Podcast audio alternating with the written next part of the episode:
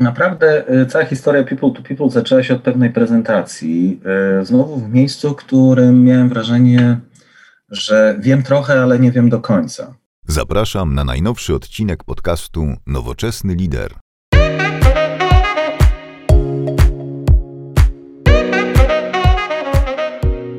Dzień dobry, witam Was serdecznie w najnowszym odcinku podcastu Nowoczesny Lider. Dzisiaj moim gościem jest Waldek Olbryk. Waldek, mogę mówić Waldek czy już Waldemar? E, wydaje mi się, że Waldek to będzie zupełnie inny poziom rozmowy, jeśli chodzi o e, uśmiech na twarzy chociaż. Dokładnie. Zawsze pytam, e, natomiast na przykład u mnie w firmie wszyscy na mówią SEP. Jakby utarło się trzylitrowy akronim. Dla mnie to jest też w porządku, jest bardzo szybko, bardzo, bardzo prosto, chociaż moje imię jest jakby ogólnonarodowe. Nie Łukasz na przykład, które wiesz, rozkłada zagranicznych gości do znołopatki, też to jest ciekawe. I Ani Jędrzej. Jędrzej. E, no jeszcze mamy Przemysław i parę jeszcze innych imion, które na pewno, jeśli chodzi o osoby nie polskojęzyczne, powoduje, że zaczyna się robić naprawdę ciekawy taki kalambur językowy, który później trzeba rozszyfrować. E, Waldku, e, jesteś związany od wielu lat z rynkiem nieruchomości ogólnie, ale wiem, że masz wiele różnych pasji. Jesteś takim bardzo można powiedzieć, holistycznym liderem, chociaż nie wiem, czy to słowo jest najlepsze, ale no, dotykasz wielu wątków w swoim życiu, masz wiele pasji. Jak sam byś się określił jako Waldek? Myślę, że e, za każdym razem, jak o sobie myślę i próbuję zdefiniować właśnie po takim e, pytaniu e, siebie samego, czy moją rolę, to myślę, że przede wszystkim patrząc, myślę, że chyba głównie zawodowo, postawiłbym się w takim miejscu, jak e, trochę nawiązując do piosenki Davida Bowie Absolute Beginner. E, bardzo często poprzez również to, że zmieniałem pracę nie jako skoczek co półtora roku, dwa lata, ale powiedzmy co pięć lat, e, przechodząc między różnymi biznesami, bo najpierw było to BP, stacje paliw, potem była manufaktura w Łodzi, czyli ta oferta retailowa, e, potem był Philips, gdzie byłem zarówno project managerem nieruchomościowym, ale potem również odpowiadałem za utrzymaniówkę, czyli taki facility management tego samego budynku, przechodząc na tą stronę operacyjną i przeszedłem na, następnie do części takiej operacyjnej, w części przemysłowej, czyli produkcyjnej e, Philipsa, a kolejny ruch to była Skanska i, i, i biurówka, ale również projekty PPP czy funkcje wsparcia. E, obecnie jestem w ECHO i z kolei zajmuję się mieszkaniówką. E, tak naprawdę za każdym razem zdaję sobie sprawę, że zaczynam od początku i myślę, że takim podstawowym słowem, no to czasami może jest to związane, określając siebie, z pewnego rodzaju wiarą, że się nauczę, czyli przechodzenie z tej roli osoby, która coś wie, do roli osoby, która musi być z założenia ciekawska, musi się nauczyć. E, I to jest pierwsza rzecz, która myślę bardzo mocno charakteryzuje e, mnie jako osobę przechodzącą zawodowo ale również e, myślę, że określając siebie zarówno zawodowo, jak i chyba też właśnie pozawodowo, prywatnie, czy, czy, czy, czy może właśnie o tych pasjach, o których mówisz, to jest absolutne zafascynowanie łączeniem kropek. Kropki, które teoretycznie są w światach równoległych, a jak chwilę człowiek zrobi, nie wiem, dwa kroki wstecz, okazuje się, że bazując właśnie chyba głównie na tym, co mnie fascynuje, czyli na człowieku, na e, otwartości, na łączeniu rzeczy pozornie niełączalnych, na budowaniu wartości, wdrażaniu gdzieś na poziomie rzeczy, które w pierwszej chwili, jak są zwerbalizowane, niektórzy mówią, że to przecież się nie łączy. I taka przyjemność spłynięcia pod prąd jest jednym z elementów właśnie, właśnie łączenia tych kropek. I potem po jakimś czasie, pomimo takich chwilowych trudności w zrozumieniu, ale o co mi chodzi, e, mam wrażenie, że budujemy, e, no, czasami no, użyję tego słowa, fascynujące połączenia i projekty, E, które są zarówno częścią tej ścieżki prywatnej, jak i zawodowej. A mógłbyś podać jakieś przykłady takiego właśnie sytuacji, projektów, pomysłów, w których połączyć kropki, które były zupełnie sobą, pod, wiesz, patrząc z perspektywy nie, niepołączalne? Ja myślę, że może bym zaczął od e, pierwszej takiej sytuacji, która mi się wydarzyła. Pamiętam, e, to był Philips. To była końcówka budowy Philipsa. Ja wtedy jako project manager, który organizował komitety sterujące do tej inwestycji, która wtedy była chyba jedną z bardziej istotnych Philipsowskich inwestycji. Powstawało Centrum Usług Wspólnych Philipsa w Łodzi. Rozmawialiśmy na wielu poziomach. To był projekt bardzo wysoko na świeczniku, również jeśli chodzi o wsparcie rządowe, które przez jakiś czas było wstrzymane. Zostałem sprowadzony do takiego poziomu E, codzienności przyszły do mnie dwie ekipy e, malarskie. Wydawałoby się, że rzecz absolutnie prosta, zwyczajna i, i, i, i oczywista, to znaczy pomalowanie dwóch ścian zbiegających się ze sobą na narożniku. Jedna ekipa miała, już nie pamiętam, kolor biały, druga szary, no i była cała dyskusja o narożniku. I zdałem sprawę, że nawet w tych najprostszych rzeczach, y, jakby dodefiniowanie tych punktów styku, pomimo, że rzecz wydawała się oczywista, y, no jest wyzwaniem na poziomie ludzkim, komunikacyjnym, trochę powiedz mi, co ja myślę, a ja ci powiem, co ty myślisz i pogadajmy, czy to jest to samo. Y, I ten rodzaj łączenia kropek był dla mnie inspiracją właśnie już Zaraz potem, jak wyszedłem z Philipsa, który był e, absolutnie niesamowicie zorganizowanym centrum, jeśli chodzi o metodologię pracy, takim zapleczem biznesowym, który dzisiaj, e, który dzisiaj większość tej aktywności odbywa się w Infosysie, no, był dla mnie taką maturą zawodową, myślę, jeśli nawet nie studiami. Wtedy też zacząłem się uczyć project managementu według e, PMI-a. I to była taka inspiracja do tego, w jaki sposób połączyć kropki między światem nieruchomościowym a światem branży właśnie BPO shared serwisów. Pamiętam swego czasu, jak już byłem w Skanska jako osoba odpowiedzialna za region północny, również w tym za Łódź, e, usiadłem e, z ówczesnym e, jednym z członków zarządu ABSL-u, z Krystianem Bestrym, przy tak zwanym kotlecie i mu powiedziałem, słuchaj, co by było jakby nasza branża, w tym wypadku wtedy pracowałem dla Skanska, zrobiła takie ćwiczenie i odpytała waszych facility managerów, pracowników, czego wy potrzebujecie w budynkach. Czego wy potrzebujecie, bo my dzisiaj, wielcy deweloperzy, trochę stoimy na stanowisku, że my wiemy lepiej. I takie poziomy e, satysfakcji i tych takich przerozmaitych i licznych wielepów tak zwanych, czyli menadżerów z branży deweloperskiej, uważają, że absolutnie znają się na robocie, która się nazywa biura dla najemców, a ja mówię, chciałbym się dowiedzieć, czego najemca typu BPO Shared Service potrzebuje, żeby uszyć nawet w założeniu trochę skorygowany, ale dokładnie taki budynek, który będzie spełniał oczekiwania tych wszystkich zamknięć miesięcy, bezpieczeństwa serwerowni, być może pewnego rodzaju systemu IT czy organizacji pracy, która zbuduje pewną maszynę, w której po prostu BPO Shared Service poczuje się lepiej. I pamiętam, jak wróciłem z tym pomysłem, który okazał się na koniec, y, wydaje mi się, krok po kroku ewoluującym, takim postępowym e, pomysłem na połączenie tak naprawdę branży nieruchomościowej i serwisu. Ja z tym pomysłem wróciłem na początku do Skanska, y, również do Rady Nadzorczej, takiej, którą mieliśmy w naszej części Europy. Oni się na mnie mówią, ale jak, przecież my wiemy, dlaczego, po co, przecież e, poza tym to są zawody, które zaraz będą przeniesione do Indii. I gdyby nie otwartość mojego przełożonego, który mówi, ok, rób swoją robotę, jak chcesz to robić, to rób to przy okazji. I to było właśnie to takie klasyczne chyba trzyemowskie, y, to 20% y, czasu na pomysły, mam nadzieję, że można nazwać innowacyjne. Zacząłem pracować z zespołem, wtedy się ucząc również, jak sprzedawać takie kontrowersyjne w sumie pomysły, bo one były przede wszystkim kontrowersyjne, bo kwestionowały dotychczasowy status quo dotychczasowe takie poczucie bezpieczeństwa, że mamy maszynę, wiemy lepiej, nie musimy nikogo słuchać.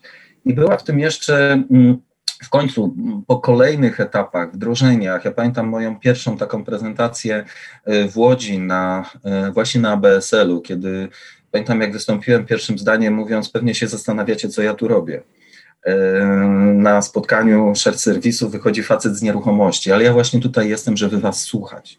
I mi się wydaje, że to był główny sygnał, żeby właśnie słuchać, uczyć, łączyć, uczyć się, łączyć i współtworzyć. I to były takie słowa wtedy nie do końca uświadomione, czy powiedzmy zjawiska, które spowodowały, że ja uwierzyłem, że takie pomysły kontrowersyjne mogą budować wartość y, no, dla osób zaangażowanych. No, część z nich na pewno się nie udała, no, ale, ale, ale trochę w imię zasady, żeby mieć dobre pomysły, to trzeba mieć w ogóle pomysł. No też można przytoczyć może fakty, jak ten ogólnie sektor się rozrósł, prawda, od momentu, o którym ty mówisz do dzisiaj. To nie pamiętam, pewnie z 70-50 tysięcy osób. Sektor rozrósł się do prawie pół miliona osób pracujących w chwili obecnej w różnych miastach bo różne miasta trochę różnie liczą, prawda, jeśli chodzi o to, kto jest w sektorze, tak. kto nie, natomiast no, to wzrost i pewnie również y, możliwości biznesowe, takie możliwości, wiesz, dla deweloperów no, no, zrobienia dobrego biznesu w Polsce wzrosły wielokrotnie w tym obszarze. Także wyprzedziłeś swój czas. To, to może tak się rzeczywiście stało. Y, jest jeszcze jedna lekcja, którą mam po tamtym ćwiczeniu.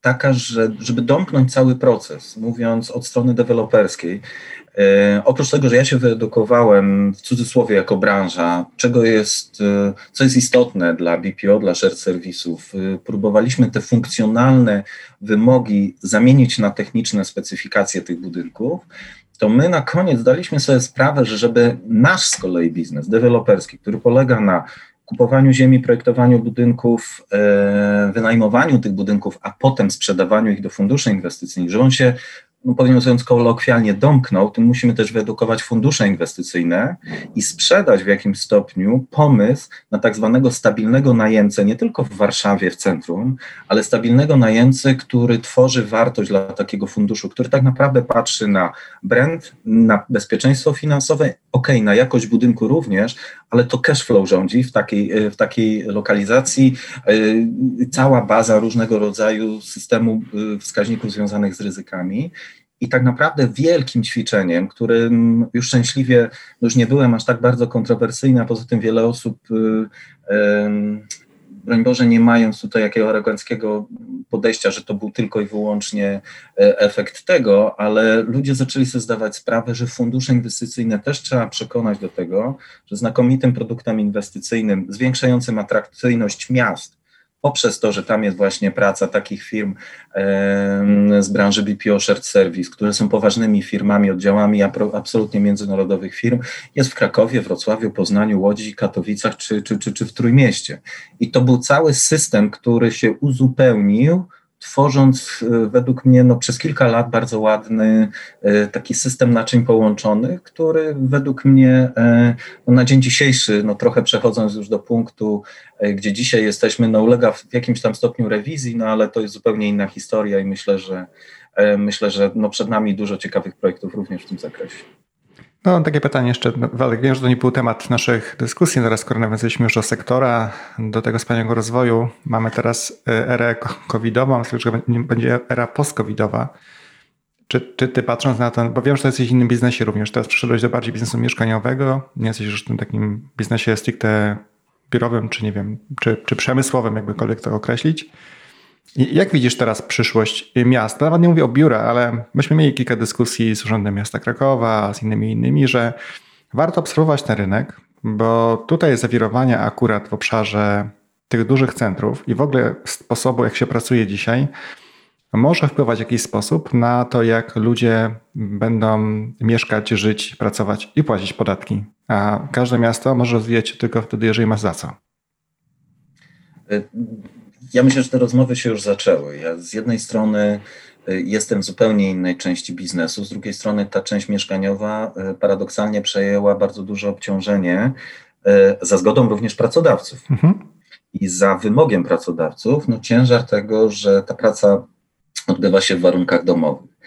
My tak naprawdę od marca, kwietnia już mówimy wewnątrz mieszkaniówki na tematy związane z korektą projektowania mieszkań, osiedli, właśnie pod kątem zmiany zwyczajów, zmiany przyzwyczajeń czy zachowań, które z jednej strony zostały wymuszone przez COVID, z drugiej strony mając świadomość przyspieszonej transformacji cyfrowej w zasadzie całego ekosystemu, od urzędników, e, e, oficjalnych instytucji państwowych przez osoby prywatne. Mówię tu również o edukacji, ale również mówię o seniorach, bo popatrzmy jak wzrosła taka adoptowalność pomimo określonej trudności i, i, i naturalnych strachów.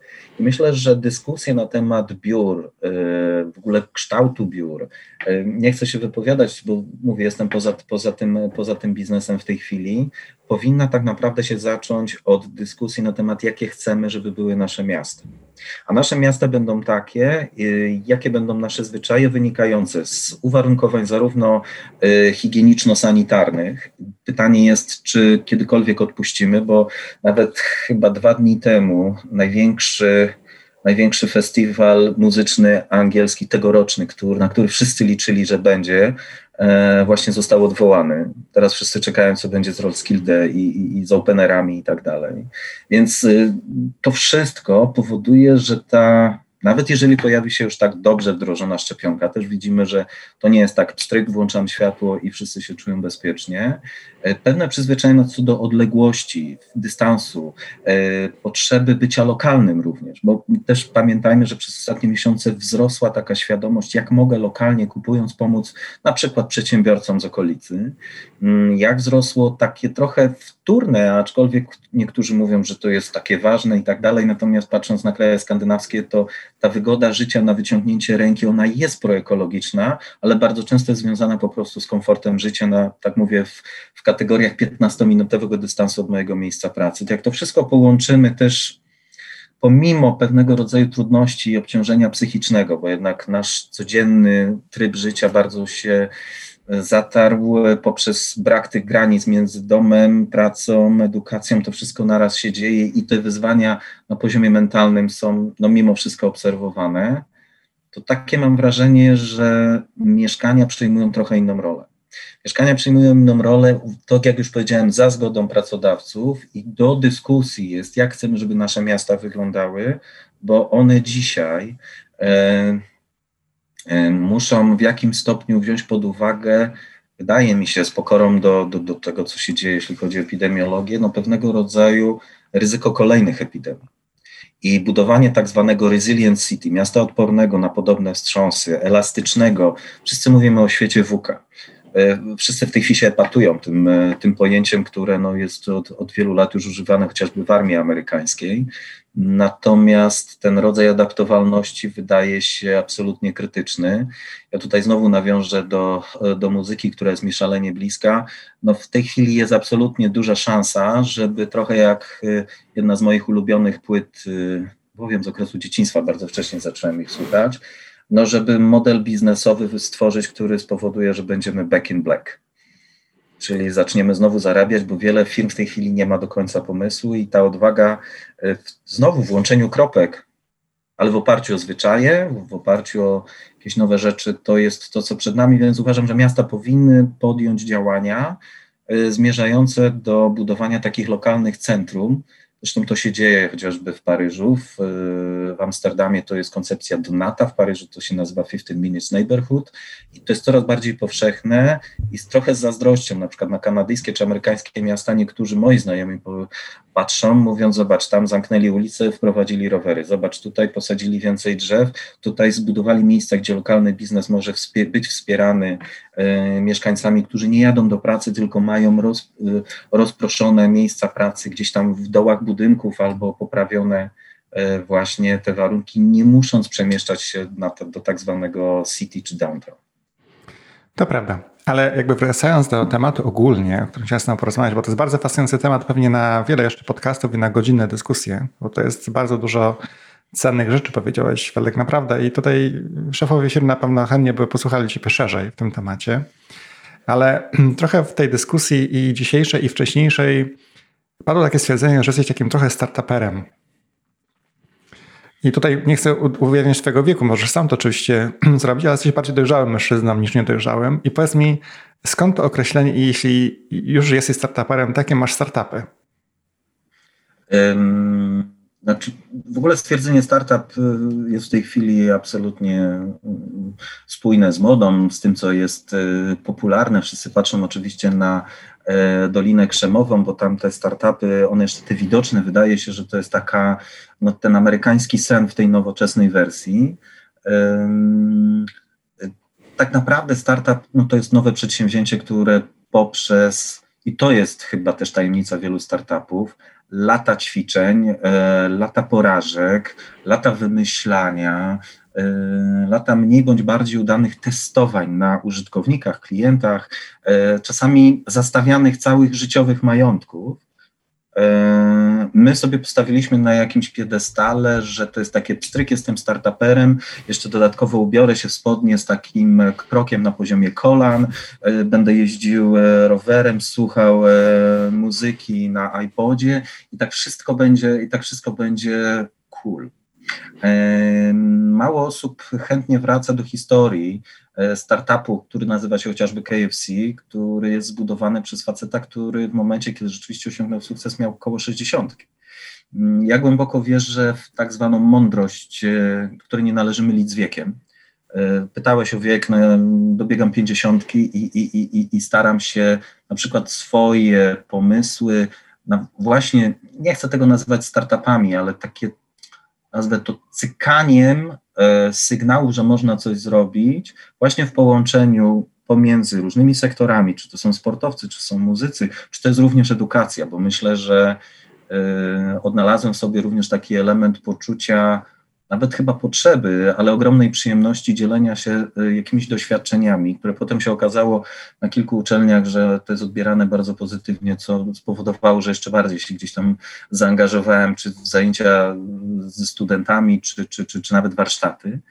Y, I myślę, że startup y, no, ma w sobie mnóstwo takiej E, obietnicy wielkiego sukcesu, no wszyscy myślą właśnie o tych garażach i tak dalej, natomiast niewiele osób myśli o tym, jak dużo pracy, ryzyka i takiego no, regularnej codzienności, która jest bardzo frustrująca e, za sobą niesie. Natomiast e, jeżeli to, co robię, można nazwać startupami, no to, to, to, to bardziej chyba związane jest z tym, że wszystkie te pomysły, mają sobie znamiona przede wszystkim próby odnalezienia nowej formuły nabudowania wartości, cokolwiek by to nie było. Nawet jeżeli to jest jakaś mikrowartość, którą uznaję, że jeszcze jej nie ma gdzieś, to przy okazji chciałbym, żeby przy tym e, właśnie przy pracy e, była dobra zabawa i realizacja pewnych pasji, które gdzieś tam we mnie siedzą.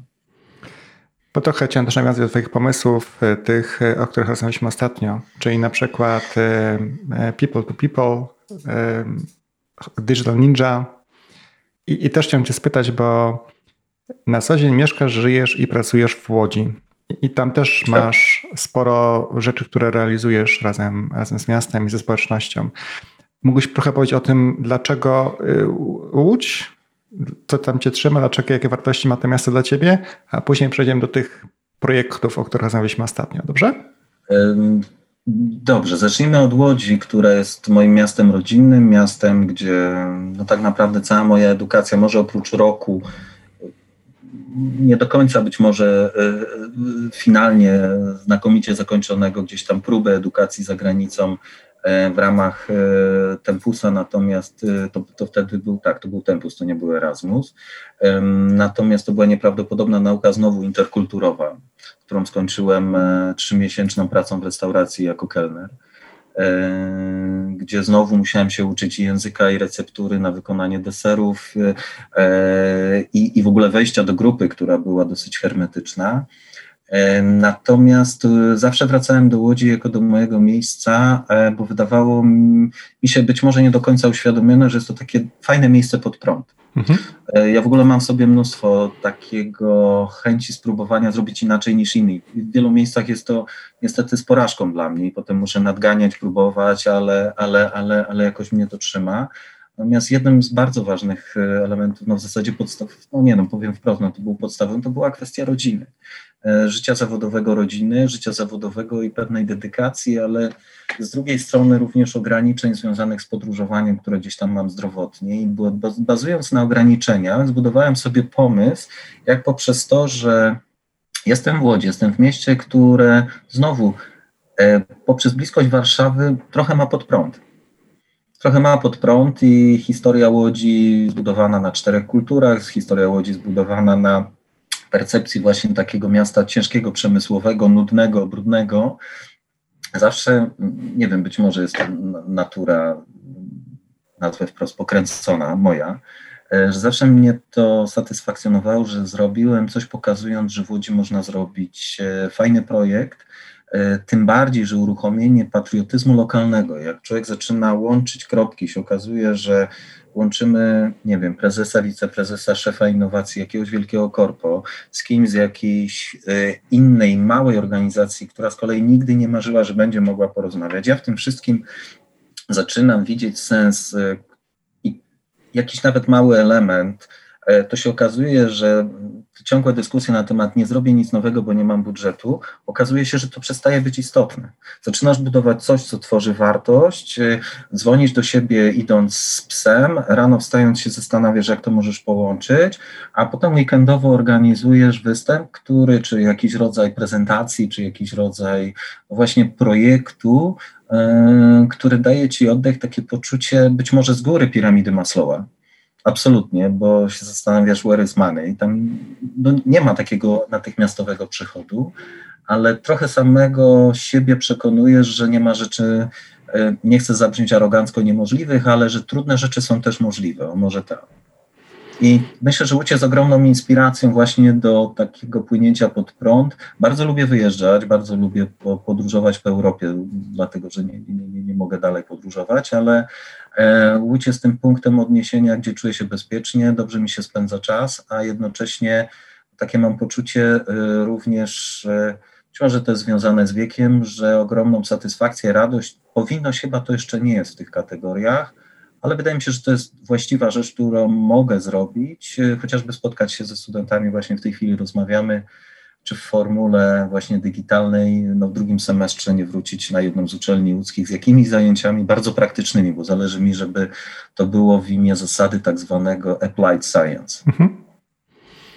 No też każdy ma jakąś swoją oczywiście pasję, ale dzielenie się doświadczeniem mi się wydaje też zawsze zachęcam liderów do robienia czegoś dla społeczności, dzielenia się wiedzą, bo to jest moim zdaniem taka trochę też nasza powinność. Mieliśmy szczęście, tak jak wspomniałeś wcześniej, pracować w różnych firmach, e, poznać bardzo mądrych ludzi. Dlaczego część tych doświadczeń nie przekazać innych tak naprawdę? Także zachęcamy wszystkich bardzo serdecznie. A Absolutnie tak. A słuchaj, Waldku, w takim razie posłuchajcie o, ten, o ten twoje, o twój projekt e, People to People. E, przy okazji zareklamujemy oczywiście stronę p2p.com.pl Skąd pomysł? Dziękuję. O czym jest ta historia? Oczywiście podlinkujemy wszystko również na naszym blogu, także będzie, wszystkie informacje będą w jednym miejscu. Naprawdę y, cała historia People to People zaczęła się od pewnej prezentacji.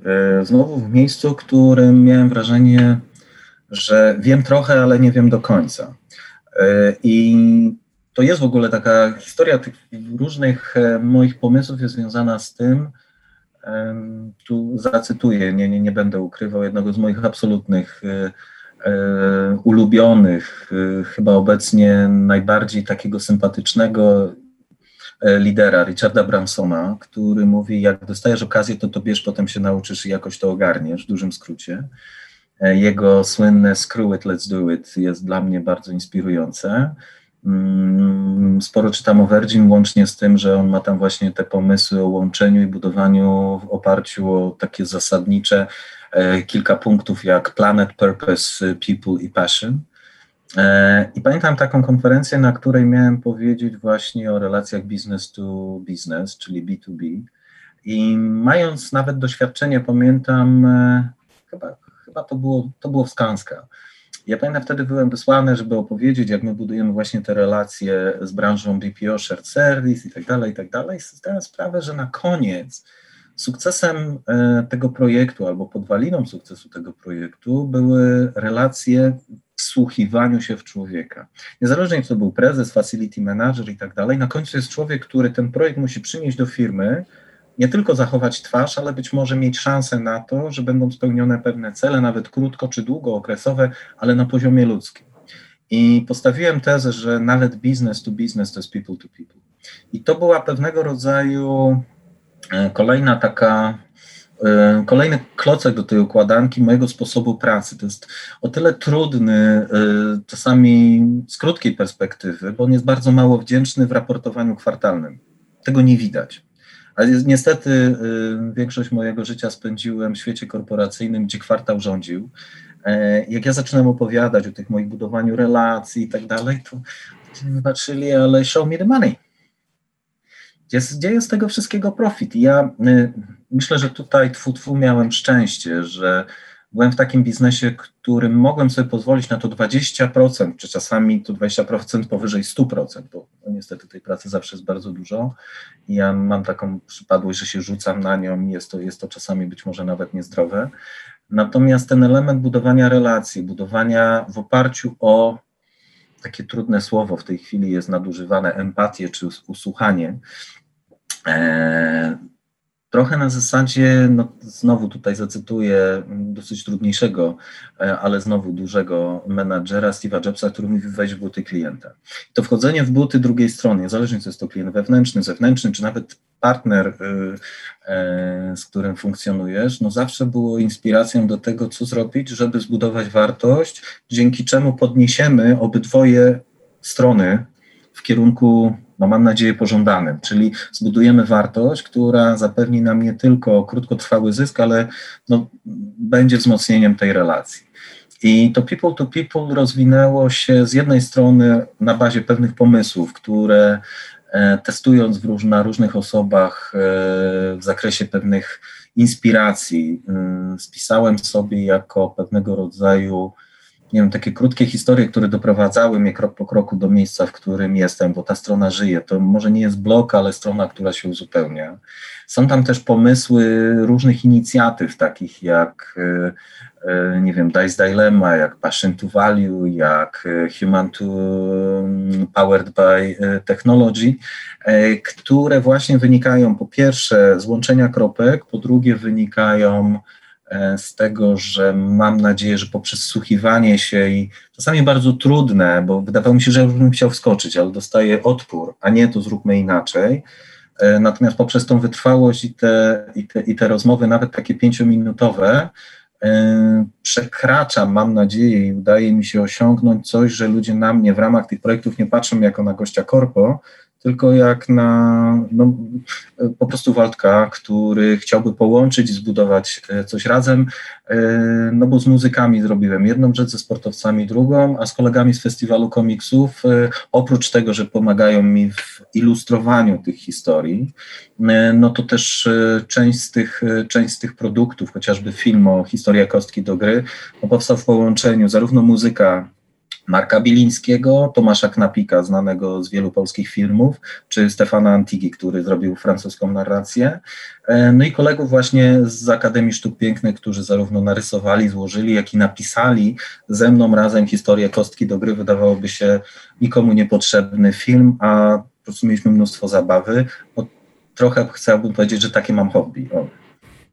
Ja też mm, przytaczam taką historię, którą kiedyś słyszałem odnośnie do tego, mm, do tego, o czym mówię, o słuchaniu swoich klientów.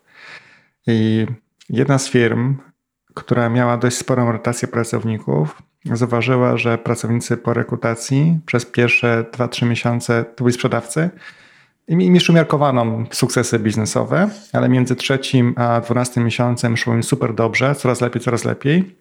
I około 15 miesiąca Mniej więcej nastąpił taki zawsze spadek, kiedy sprzedawcy zaczynają odnosić porażki w korelacjach. Wiesz, z czego wynikał ten problem? No ciekawe. Problem wynikał z tego, że sprzedawcy przez pierwsze 12 miesięcy nie mieli bladego pojęcia, o czym mówią. Czyli musieli słuchać klientów i słuchali ich uważnie, no bo to oni dokładnie wiedzieli, czego potrzebują i zawsze mogli później się skonsultować i tak dalej. Od 13 mniej więcej miesiąca, 14, oni już byli tyle ekspertami, że oni mówili klientom, czego potrzebują. Jak wtedy klienci mówili, nie no, ja z tym gościem nie chcę rozmawiać. Nie no, gdzie jest tam ten stary John, który mnie słuchał, nie? Zajrzyj koniecznie na blog nowoczesnylider.pl, gdzie znajdują się dodatkowe materiały dotyczące tego podcastu. Ale to trochę z drugą stronę, ja powiem, w tej chwili akurat e, w naszej branży, mówię o mieszkaniówce, wydarzyła się ciekawa rzecz, bo Polska jest, e, nawiązując do tego, co mówisz, no, krajem, w którym e, nasycenie mieszkań per tysiąc e, osób jest bardzo niskie. Jesteśmy w ogonie mhm. Europy absolutnie i to jest rynek, który absolutnie nie jest po tylu latach mm, e, rynkiem, który moglibyśmy nazwać komfortowym, jeśli chodzi o zapewnienie tak zwanego miejsca do życia i prze, prze, przeludnienie mieszkań i tak dalej. I przez wiele lat wydaje mi się, że sprzedawcy, doradcy klienta tak naprawdę sprzedawali mieszkania jak świeże bułeczki. E, zarówno indywidualnym, jak i inwestycyjnym klientom. I przyszedł czas COVID-u, kiedy pojawiła się ogromna niepewność, pojawiło się poszukiwanie bezpieczeństwa, pojawiło się nie tylko osobistego, ale również finansowego, czyli taki rodzaj potrzeby dłuższej rozmowy. Wydaje się bardzo prosta rzecz, że klient przychodzi pogadać, a my jesteśmy, że jedziemy, sprzedajemy yy, Mhm. Biznes się kręci. I cała nasza praca zeszłoroczna to była też praca z naszymi doradcami, żeby nie sprzedawać, ale pomagać kupować. to jest zupełnie inne ćwiczenie. To jest ćwiczenie, które właśnie polega na słuchaniu, które na świadomym prowadzeniu rozmowy e, no, ma na celu zbudowanie po pierwsze właśnie relacji, czyli people to people.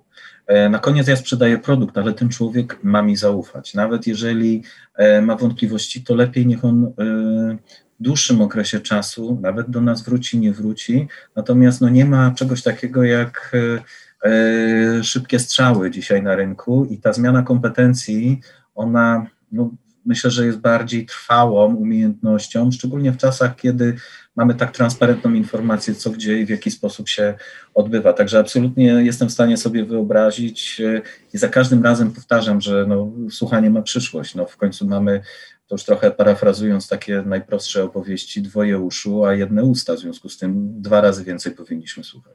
Też nie powiedzieć, że nie powinniśmy wiedzieć być ekspertami. To nie, nie to chciałem powiedzieć tej dyskusji o tamtych sprzedawcach, no bo jednak idąc do klientów często oczekują ekspertyzy, prawda, doradztwa, tak no, dalej. na pewno.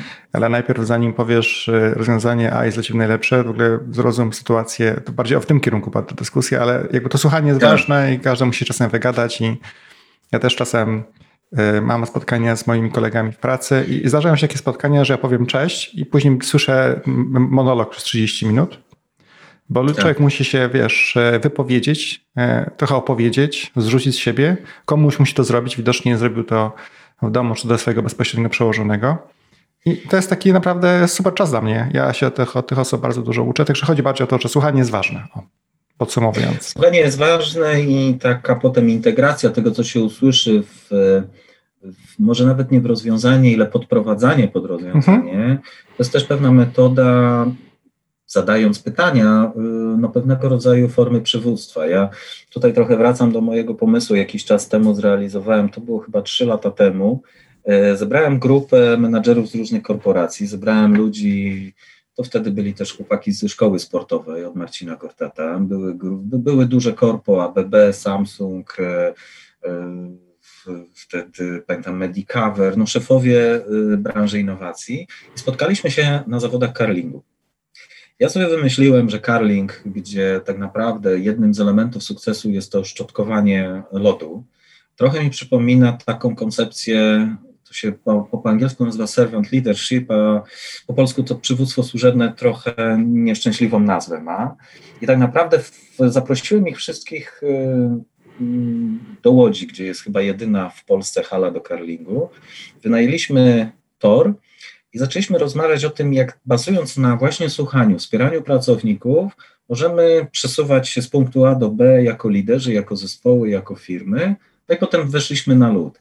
I chyba najbardziej fascynujące to było to właśnie, że tak naprawdę ludzie wchodząc na lód, przebierając się z tych formalnych strojów w dresy, natychmiast tutaj mówię o sile sportu i wysiłku i pewnego rodzaju, a być może to też była kwestia otwartości ludzi jako takich. Zaczęli być ekipą, zaczęli rozmawiać, żartować, nie znając się wcześniej. To było fascynujące. Zagraliśmy dwie rundy w ten karling, a z powrotem się okazało, że te relacje do dzisiaj są częściowo utrzymywane. E, I tutaj też mówię, właśnie ta siła sportu, wspólnego wysiłku, i to nie była taka konkurencja w imię, kto wygra, tylko wspólnie dobrze spędzonego czasu, ale też był no, tak, tak zwany no, wyższy cel całego tego ćwiczenia, trochę edukacyjny. Byłem bardzo uśmiechnięty do tego wydarzenia, również myśląc sobie, że to jest znakomita rzecz do, e, pomimo, że tam kilka osób się wywróciło, no, ten, ten lud jest specyficznie e, bezpieczny inaczej, mimo wszystko, to e, można się zmęczyć i była znakomita zabawa, ale też właśnie w otoczce takiego nawiązania do przywództwa, do, do, do pracy zespołu. Startupowiec, no mówię. Może też e, powiedzmy Carling jako mini startup do łączenia ludzi. Why not? No to, to, to jeszcze historia Carlingu jest o tyle fascynująca, że i to mi się jeszcze bardzo podobało. Może nawet nie tyle historia, bo to sport pochodzący ze Szkocji. Oni tam próbowali na tych zamrożonych jeziorach takimi kamieniami rzucać. W tej chwili e, no jest to również dyscyplina olimpijska. Natomiast to, co dla mnie było szalenie istotne, to, to fakt, że w przepisach o curlingu e, jest bardzo wysoko postawiona etyka i w ogóle transparentność i uczciwość. E, dotknięcie kamienia nogą powoduje zmianę toru lotu tego, te, te, te, tego kamienia E, i tak naprawdę tam nie ma sędziów. Trzeba uczciwie powiedzieć, że jak się dotknęło kamienia nogą i naruszyło kierunek jazdy, to trzeba się zgłosić bo jest to naruszenie zasad uczciwości. I to jest o tyle ciekawe, że tak naprawdę o wyniku bardzo rzadko decydują sędziowie, którzy się pojawiają w pewnym momencie, natomiast to zawodnicy między sobą ustalają zasady gry i to w tych kategoriach no, jest trochę abstrakcyjnie uczciwa yy, gra zespołowa. Mhm. Takich sportów jest jeszcze kilka, tak naprawdę. Myślę o golfie też, które ja z kolei tak. kocham, prawda? Szachy, online'owe szachy niestety odnotowało ostatnio kilka wpadek spektakularnych. Niestety jedna też chyba z, Pole, z, pol, z polskich graczy Polka tak. okazała się oszukiwała podczas rozgrywek, to nie było przyjemne. Ale ogólnie rzecz biorąc bardzo etyczne sporty, no i na tym najwyższym poziomie faktycznie jest to też ciekawe obserwowanie tych spotkań. Też jestem bardzo wdzięczny tak off-topicowo, że organizacje zdecydowały się na te blice, czyli takie partie, które mają do 5 minut. Bo powiem Ci szczerze, klasyczne szachy, pomimo tego, że kocham sport, nie jestem w stanie przetrwać 5 godzin e, patrząc na szachy. No nie jestem w stanie. Nie? To, to nawet powiem że sport miłości. Jest, jest niesamowitą inspiracją. Ja pamiętam moje pierwsze rozmowy e, no na przykład z Kajetanem Kajetanowiczem, no, mhm. zawodnikiem e, rajdowym, kiedy tak naprawdę rozmawialiśmy zarówno o tym, jak on pracuje, jak pracuje jego zespół, na przykład dlaczego dojeżdżając do, do mety dziękuję przede wszystkim zespołowi. Teoretycznie wydaje się, że to jest jego zasługa. E, I dla mnie sport jest niesamowitą inspiracją i stąd właśnie ta cała część tej mojej strony dotycząca pasji i budowania wartości. Ja z Kajetanem w tej chwili rozmawiając o tym, jak on się przygotowuje, rozmawiamy raz na jakiś czas w ogóle E, niezależnie od tego, czy, czy robimy wywiad, czy nie, e, to, to, to mam taką świadomość, że jest to znowu coś, co w sposób bardzo z jednej strony prosty, z drugiej strony no, trzeba troszkę się odsunąć od tej dyskusji, może być niesamowitą właśnie inspiracją, ale do przepracowania, nie do opowieści, bo ja bardzo lubię motywu, motywujących speakerów i tak dalej. Natomiast człowiek wychodzi po takim spotkaniu się pyta, no i co z tego? Mhm. Jest budowanie czegoś bardzo konkretnego, czego doświadczasz, bazując na doświadczeniu, tak jak mówię, rozmawiając i ze sportowcami, i z artystami, co z tej wiedzy, co z tych umiejętności, czy z mojego doświadczenia zbudowanego na pasji mógłbym przenieść e, właśnie do takiego życia zawodowego, ale również co sportowiec albo artysta mógłby przenieść z życia biznesowego do siebie. E, ja dodatkowo jeszcze raz na rok mam e, totalnie kosmiczną przyjemność i, i taką abstrakcyjną. Gdzieś tam taką podróż, e, bo mam zajęcia z zarządzania projektami na Akademii Menedżerów Muzycznych, gdzie są ludzie, którzy chcą czasami zmienić swoje życie w wieku, nie wiem, 40-50 lat, zmienić po prostu branżę, w której są. Są to agenci muzyczni, są to początkujący agenci e, koncertów czy, czy, czy, czy, czy wydarzeń muzycznych i też mam świadomość, że ja od nich, widząc jak funkcjonuje ten świat rozrywki, mogę również ich zaprosić do budowania, trochę wracam, również do zawodu naszych projektów mieszkaniowych czy w ogóle deweloperskich. Wprowadzić między twarde mury między nawet zielone, ale jednak place, czyli coś absolutnie nieruchomego ludzi i kultury.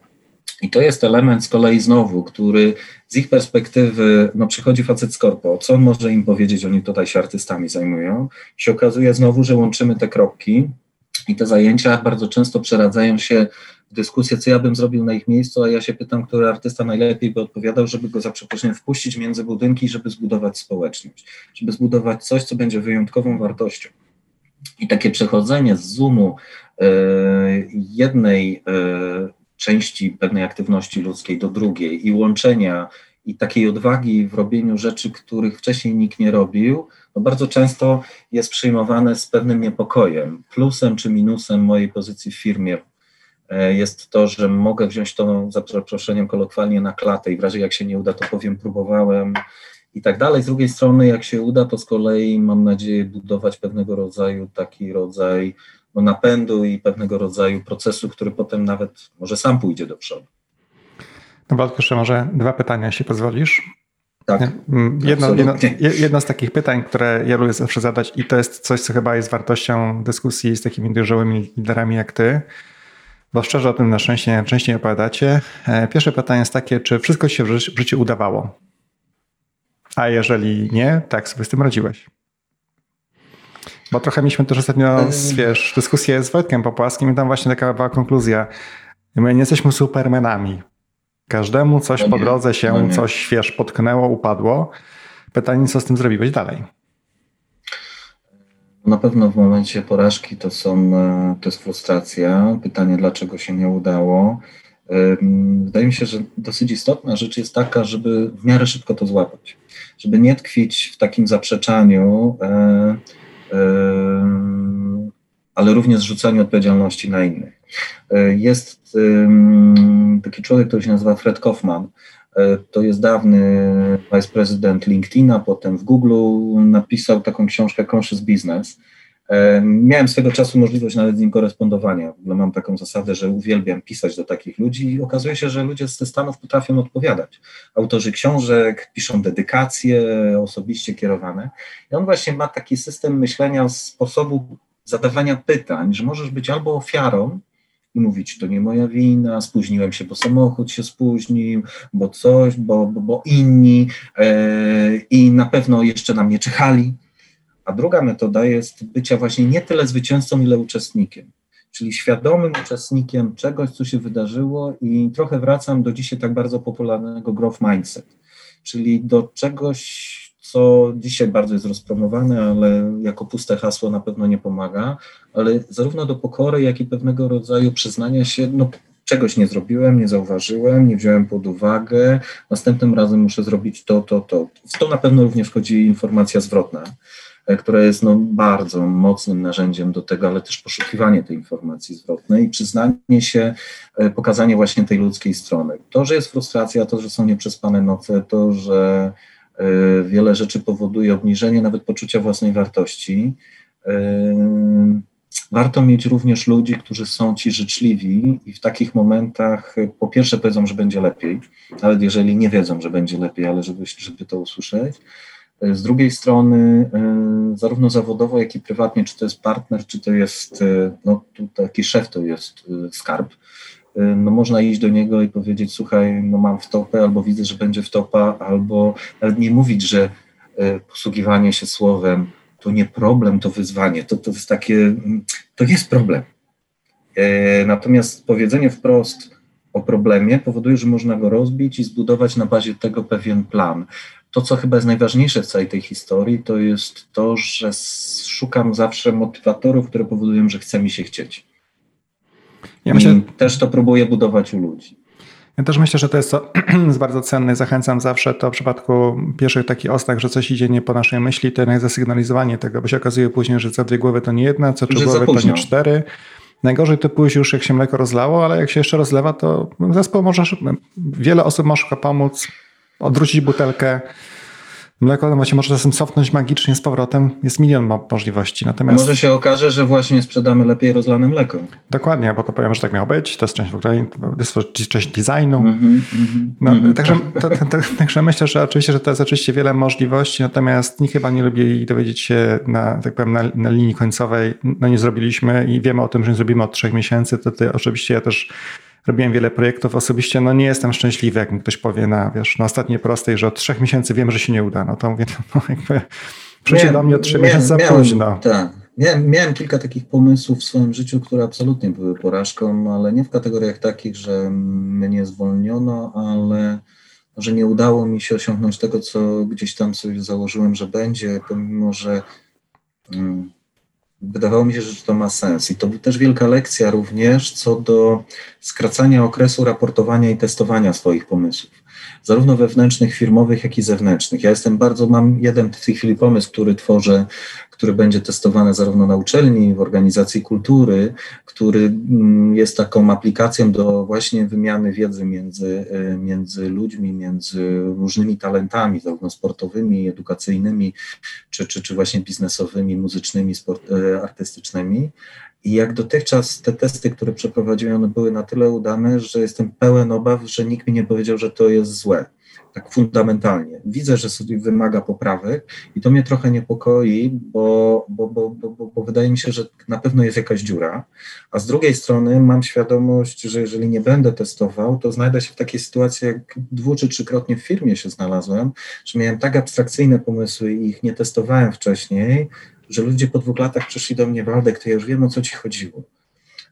I to jest bardzo niebezpieczne. Trzeba się tym dzielić, bo myślę sobie, że w całych tych, nazwijmy to startupach, innowacjach czy nowych przedsięwzięciach, to co jest bardzo ważne, to teraz powiem po angielsku: talking is cheap, execution is everything.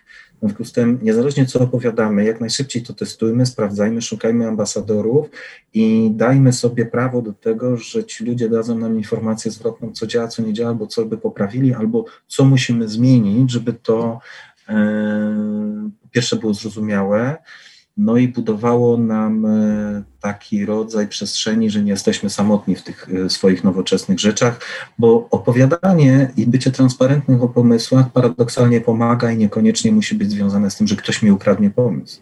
Mhm, oczywiście. E, to, co wspomniałeś, jest bardzo ciekawe, bo mam wielu znajomych, którzy jakby są wizjonerami, wyprzedzają często swój czas o jakiś czas i oni mówią o pewnych rzeczach, nawet próbują pewne rzeczy i nie odnoszą sukcesów i dwa lata później to wchodzi jako standard, bo może byli za wcześnie, może źle o tym opowiadali, może rynek nie był na to gotowy. Tak. Także to jest ciekawe. I ostatnie pytanie, jeśli pozwolisz, też zawsze ciekawe. E, czy jak Waldek, zaczynałeś swoją mhm. karierę zawodową, kończyłeś studia, myślałeś o tym, że będziesz w tym miejscu, gdzie jesteś dzisiaj? Czy to jest dla ciebie zupełny zupełny przypadek w kontekście myślenia tego, wiesz, 12 lat temu, 20? Ostatnio czytałem takie zdanie, że człowiek staje się tym, kim ma być każdego dnia y, i żeby zejść na ziemię z tej takiej być może taniej filozofii, myślę, że jak kończyłem studia, chciałem e, pracować w dużej firmie. Bardzo chciałem pracować w dużej firmie i wtedy y, moja żona mi podpowiedziała osobę, z którą powinienem porozmawiać i to było wtedy BP. Ja zostałem asystentem, jeździłem maluchem, sprawdzałem, nie wiem, e, liczniki na stacjach paliw, budowałem świadomość BP o tym, w jaki sposób dane rynki się zachowują i tym maluchem objeździłem cały region łódzki. I tak naprawdę ja nie miałem poczucia, że ja do końca mam gdzieś z tyłu głowy jakąś moją wielką, wielką karierę. Chciałem robić E, tę robotę e, bardzo dobrze. Czy to była chora ambicja, czy to była po prostu chęć e, bycia docenionym, trudno jest mi powiedzieć. To, gdzie dzisiaj jestem, jest wynikiem chyba przede wszystkim otwartości. Czasami trochę moja żona mówi pewnie znudzenia się dotychczasową rzeczą, którą wykonywałem. Jest dla mnie niesamowitą inspiracją, która te, te rozmowy z moją żoną, jeśli chodzi o te moje zawodowe, akurat w tej, w tej konkretnej rozmowie chciałbym o tym powiedzieć sprawy ze względu chociażby na to, że e, ona zawsze mi zadając te pytania powoduje, że się zastanawiam, czy jestem w dobrym miejscu, czy e, to, co robię, rzeczywiście tym, co ma e, budować to, że ja rano wstaję i tak jak powiedziałem, chce mi się chcieć.